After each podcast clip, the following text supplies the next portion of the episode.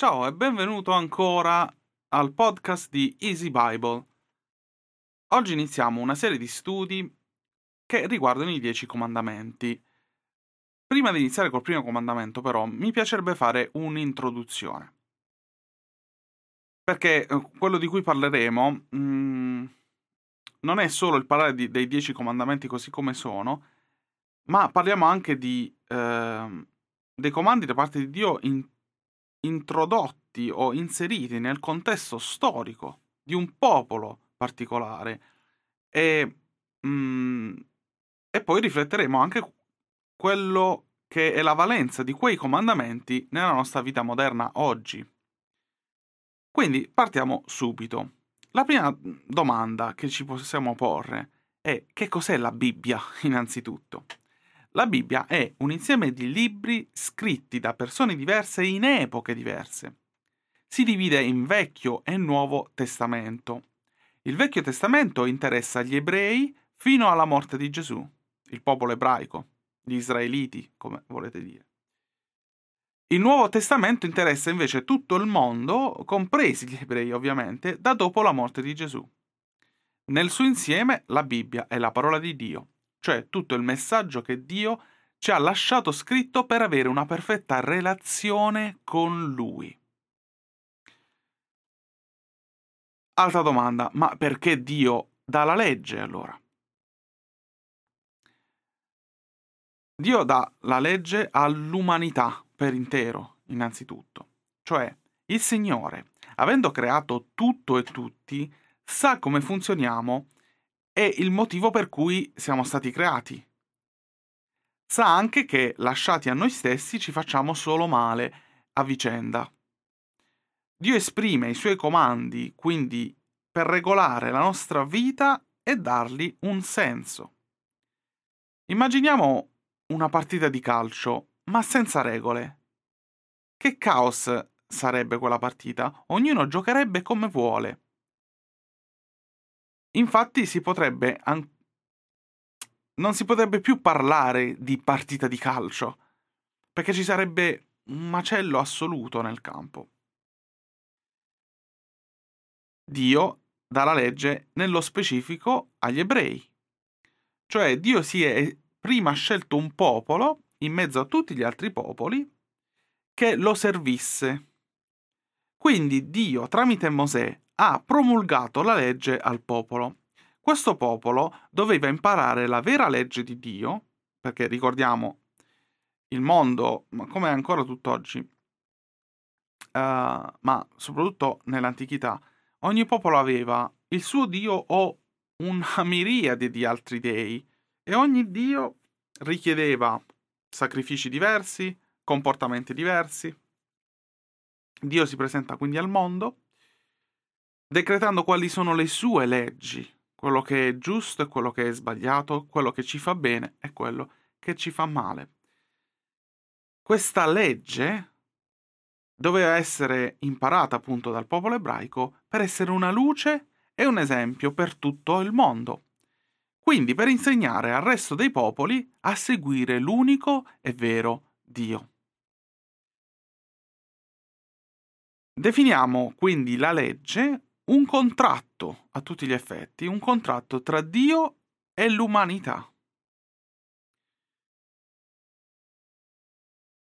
Ma perché gli ebrei e non un altro popolo? Dio chiama Abramo in Genesi 12, vediamo, inizia la storia, l'avventura di Abramo. Abramo è il capostipite degli ebrei. Eh, perché si chiama, eh, facciamo una piccola nota, anche qui storica, ebrei perché Abramo discendeva da un suo, eh, appunto uno dei suoi avi, era, si chiamava Eber, quindi la tribù, diciamo, ehm, o la famiglia di questo Eber uh, ha iniziato a fare, hanno, forse lo, li conoscevano così, no? Come eh, i figli di Eber e quindi gli ebrei. Quindi Abramo era un ebreo per questo motivo. Ehm, e quindi appunto Dio chiama appunto Abramo, che era un ebreo, facente parte della famiglia di Eber. Egli aveva, egli, eh, Abramo aveva alcune caratteristiche. Il suo lineaggio lo riconduceva direttamente a Sem, figlio di Noè, figlio di Set, figlio di Adamo. Genesi 5, vediamo tutta la genealogia. Tutti uomini che avevano servito il vero Dio e che non si erano mischiati con gli angeli caduti. Di questo poi parleremo magari approfonditamente in un altro uh, studio. Altra caratteristica di Abramo, la fede di Abramo. Lo, uh, questo viene citato anche nel Nuovo Testamento come uh, una persona molto fedele a Dio in ebrei, nella lettera agli ebrei a capitolo 11 e anche in Giacomo verso 2, eh, cioè capitolo 2 verso 23.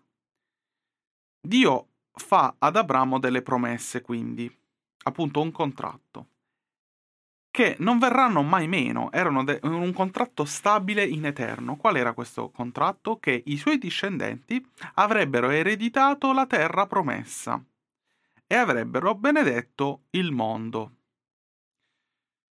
Quindi non era solo una promessa per Abramo, ma era eh, una promessa per tutto il mondo. Cioè, Uh, gli ebrei, poi appunto, um, questa è una cosa che impareremo lungo uh, vari studi che uh, faremo, vi, vi, do una piccola anticipazione. Dio non vede Abramo come una persona singola, o meglio, i suoi figli è come se fossero ancora Abramo, e infatti oggi si chiama Israele, e Israele è il nome che è stato dato a Giacobbe. Giacobbe ha combattuto con Dio, in un episodio della Bibbia, non so se lo ricordate, e siccome ha combattuto con questo angelo, eh, che poi non era niente meno che Gesù, molto probabilmente, eh, combattendo con questo angelo, l'angelo gli dà un nuovo nome, tu non ti chiamerai più eh, Giacobbe, ma ti chiamerai Israele. E da quel momento tutti i suoi figli sono Israele e oggi il popolo degli ebrei non sono solo ebrei, ma sono anche israeliti, discendenza di Israele. Quindi, gli ebrei sono uh, un popolo speciale, non nel senso che sono dei super uomini, ma sono speciali nel senso che sono stati scelti da Dio a causa di un loro progenitore, cioè Abramo, che è stato un uomo fedele. E per la promessa fatta da Abramo, loro continuano ad avere su di loro questa chiamata, quella di essere una, una luce per gli altri popoli. Uh, sono quindi ereditari di una promessa bellissima fatta al loro appunto capostipite Abramo. Um, quindi, per questo motivo, gli ebrei sono stati scelti per una promessa indelebile, incancellabile incrollabile questo contratto fatto eh, tra Dio e Abramo, che poi non doveva servire solo a loro, ma a servire a tutto il mondo, perché, come dice, abbiamo letto prima, che tramite lui sarà benedetto tutto il mondo. No? Tutti i popoli della terra saranno benedetti. Ma i comandamenti, appunto, dati poi su- successivamente a, quando ormai il popolo di Israele era diventato abbastanza folto, era stato eh, tenuto in schiavitù in Egitto, usciti dall'Egitto, c'è adesso Mosè, un grande altro uomo di Dio, e la legge viene data a Mosè, ma stiamo parlando di eh, 3-4 mila anni fa. Ma valgono ancora oggi queste regole? A chi è rivolta la legge del Vecchio Testamento? Agli ebrei, effettivamente. Quindi oggi noi che non siamo ebrei dobbiamo rispettarla? Non tutta. Gesù, essendo nato ebreo, è venuto a completare la legge, cioè a portarla a compimento. Cioè è stato il primo uomo e unico uomo a rispettarla tutta quanta. Quindi ha concluso il vecchio patto e ne ha mm, firmato uno nuovo. Stipulando questo nuovo patto, eh, alcune delle vecchie leggi sono decadute e altre sono state confermate. uh, c'è stata una modifica di patto, ecco. E in questo um, uh, questo nuovo contratto contiene effettivamente i 10 com- cioè i comandamenti che stiamo vedendo, o alcuni dei, dei comandi, però vi dico già che i 10 comandamenti uh, sono inclusi perché Dio ne parla più volte, Gesù ne parla più volte nel Nuovo Testamento e fidatevi che sono confermati, anche perché sono alla base della, della vita sociale poi alla fine. Ci sono due comandamenti che sono molto importanti per Dio e Gesù lo ribadisce più volte.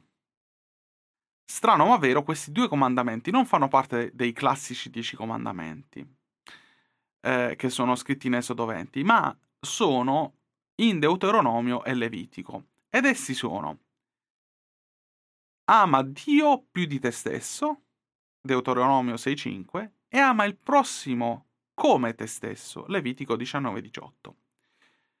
Gesù ci fa riflettere che mettendo in pratica questi due comandamenti, cioè ama Dio più di te stesso e ama il prossimo come te stesso, mettiamo automaticamente in pratica i dieci comandamenti e anche tutti gli altri comandamenti di Dio. Quindi i comandamenti che andremo a vedere sono costruiti su queste due regole. Ama Dio più di te stesso, ama il prossimo come te stesso. Quindi nella, Bia- nella Bibbia non ci sono solo i dieci comandamenti, e no, ovviamente, tutti i primi, ehm, a parte la Genesi, eh, Esodo, Levitico, Numeri e Deuteronomio, sono dei libri della legge. Per esteso, eh, gli ebrei considerano legge anche tutti gli altri libri, eh, quindi anche i profeti, i salmi, perché effettivamente in un certo qual modo in ogni libro è contenuto qualcosa del carattere di Dio e della sua volontà.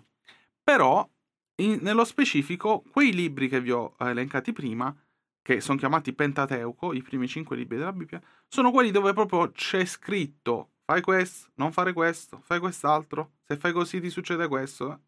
Quindi, eh, eh, vabbè, noi lo chiamiamo Pentateuco e gli ebrei lo chiamano Torah. Ehm, quindi mh, mhmm, tutta quella legge in realtà si basa su quei su due principi cardine che abbiamo già ripetuto più volte. Si ama Dio più di te stesso e ama il prossimo come te stesso. Um,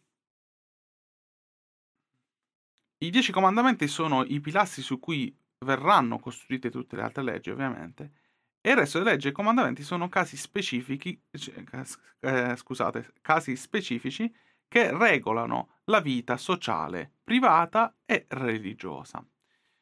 Quindi, fatto questa introduzione, la prossima volta vedremo il primo comandamento. Con questo vi lascio, spero che sia stato tutto chiaro. Se volete vedere il video, anche con gli esempi grafici di questo studio, potete andare sul canale YouTube di Easy Bible.